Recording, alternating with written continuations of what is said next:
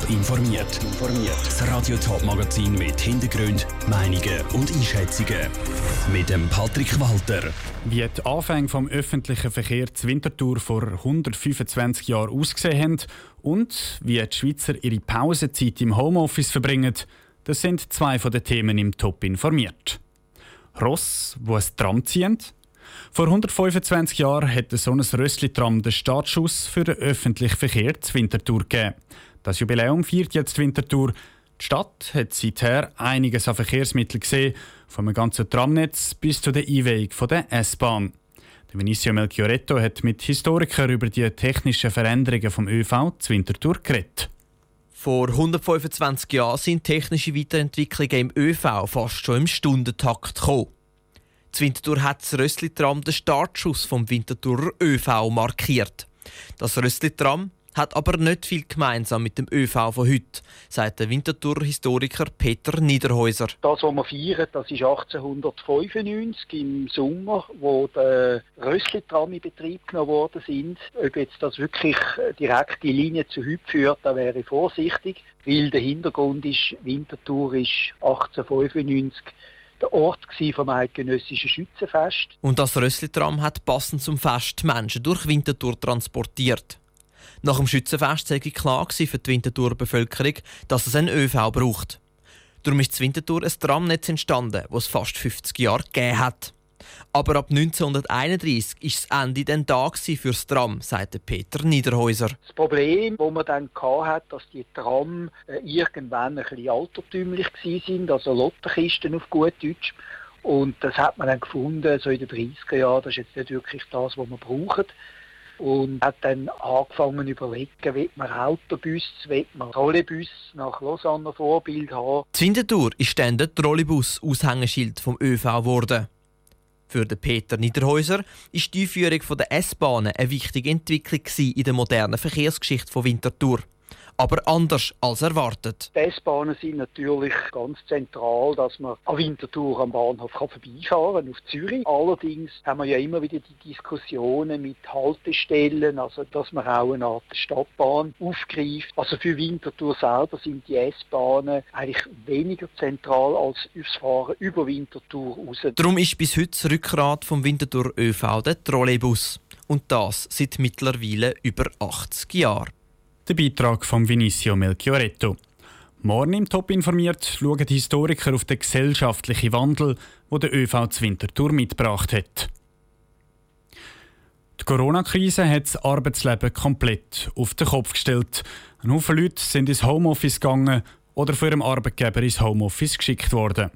Für viele war das eine grosse Umstellung, besonders auch, wie es mit dem Pausenmachen funktioniert. Gerade das scheint aber nicht so schlecht funktioniert zu haben, zeigt eine Umfrage vom Berufsnetzwerk XING. Der Ruud Schmenzi hat mit der Ann-Christin Scherzinger von XING geredet und zuerst wollte wissen, was denn die Schweizer im Homeoffice in ihren Pausen besonders gerne gemacht haben. Besonders beliebt, haben wir herausgefunden, ist Bewegung draußen, also so Dinge wie Spazierengehen oder Velofahren. Das hat vielleicht damit zu tun, dass man sonst den ganzen Tag eben in den eigenen vier Wänden sitzt. Aber auch das schöne Wetter, denke ich, der letzten Wochen hat sicher Einfluss gehabt. Jetzt, neben dem Vorausgehen, hat es auch sonst noch einen Haufen andere Sachen gegeben, die die Schweizer ausprobiert haben im Homeoffice. Was haben da die Leute so ein bisschen angegeben, was sie sonst in der Pause machen? Hausarbeiten tatsächlich, wie zum Beispiel Putzen oder Waschen, Kochen und Backen und das kleine Nickerchen zwischendurch, den sogenannten Powernap. Jetzt hat ein bisschen mehr als ein Drittel der Befragten angegeben, dass es schwieriger sei für sie, im Homeoffice eine Pause zu machen, als jetzt beispielsweise im Büro. Welche Begründungen haben die Leute angegeben? Nun, nach den Gründen haben wir hier nicht gefragt, aber ich denke, die Abgrenzung von Arbeit und Privatleben fällt im Homeoffice vielen dann doch noch schwieriger. Zudem fehlt natürlich die typische Struktur aus dem Büro, also mit den entsprechenden Pausenritualen, wie zum Beispiel der fixe Kaffee um 9:30 mit Kollegen. Jetzt in einer früheren Studie haben wir herausgefunden, dass ein Haufen Arbeitnehmer in der Schweiz zu wenig Pausen machen. Wenn jetzt mehr als ein Drittel angibt, es sei im Homeoffice schwieriger, Pausen zu machen, dann wird es wahrscheinlich im Büro auch nicht viel besser sein in Zukunft. Aufgrund der Daten ist das erstmal schwierig zu sagen. Immerhin scheinen die Pausen im Homeoffice gemäß unserer Auswertung tendenziell erholsamer zu sein. Wie es dann zurück im Büro ausschaut, das wissen wir Stand heute noch nicht. Jetzt wollen wir noch mal auf das Büro schauen. Wie könnte man die guten Erfahrungen, die man jetzt gemacht hat im Homeoffice, wie könnte man das weiternehmen, vielleicht auch im Berufsalltag, dann, wenn es wieder zurückgeht ins Büro? Ja, also ich denke, gerade Bewegung ließe sich sicherlich auch im normalen Büroalltag sehr gut integrieren. Und hoffentlich hat die Arbeit im Homeoffice da etwas Pausenleidenschaft bei den Menschen geweckt.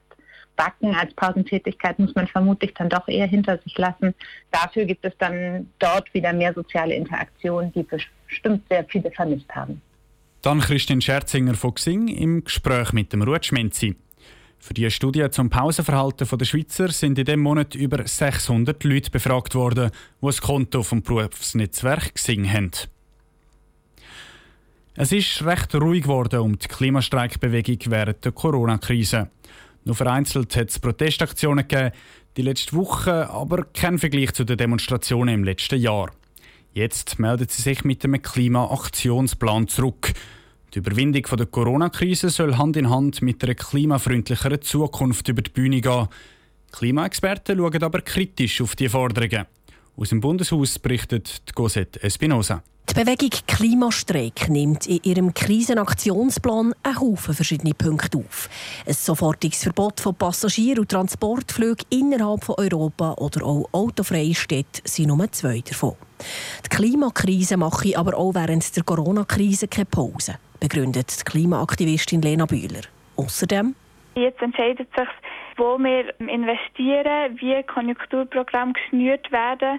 Das heisst, es ist wichtig, dass wir jetzt in erneuerbare Energien investieren, den ÖV ausbauen und so den ökologischen Wandel vorantreiben. Der Patrick Hofstetter ist Leiter der Abteilung Klima und Energie beim WWF. Für ihn ist der Krisenaktionsplan ein wichtiger und ein richtiger Schritt.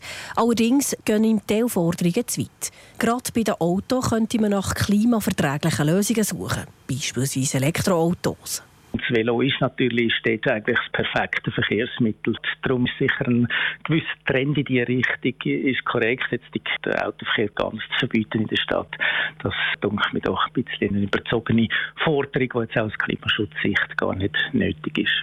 Drohen die Forderungen der Klimabewegung also auch ein bisschen den Bogen zu überspannen? Die Klimaaktivistin Lena Bühler kontert. Schlussendlich ist es nicht realistisch, wenn wir denken, wir können weitermachen wie bisher, wo normal ist die Klimakrise gewesen. Wir müssen jetzt den Mut haben, den ökologischen und sozialen Wandel anzupacken. Von dem her, grüner Traum ist, glaube ich, notwendig. Der Klimaforscher Reto Knutti findet es wichtig, dass jetzt eine Klimadiskussion stattfindet. Aber wir müssen akzeptieren, dass natürlich aus diesen Fakten noch nicht zwingend Handlungen folgen und welche spezifischen Massnahmen und politische Instrumente wir dann wählen. Das ist halt ein demokratischer Prozess. Wenn es jetzt darum geht, einfach jeden Flug zu verbieten, dann ist das sicher in dieser Form strikt nicht umsetzbar. Das denke ich nicht. Für eine nachhaltige Gesellschaft müsste also bei allen ein Umdenken stattfinden, betont Lena Bühler abschliessend. Der Krisenaktionsplan bringt also in erster Linie eins, konkrete Ideen und Anhaltspunkte aufs Papier, damit weitere Diskussionen können stattfinden. Top informiert, auch als Podcast. Mehr Informationen gibt's auf toponline.ch.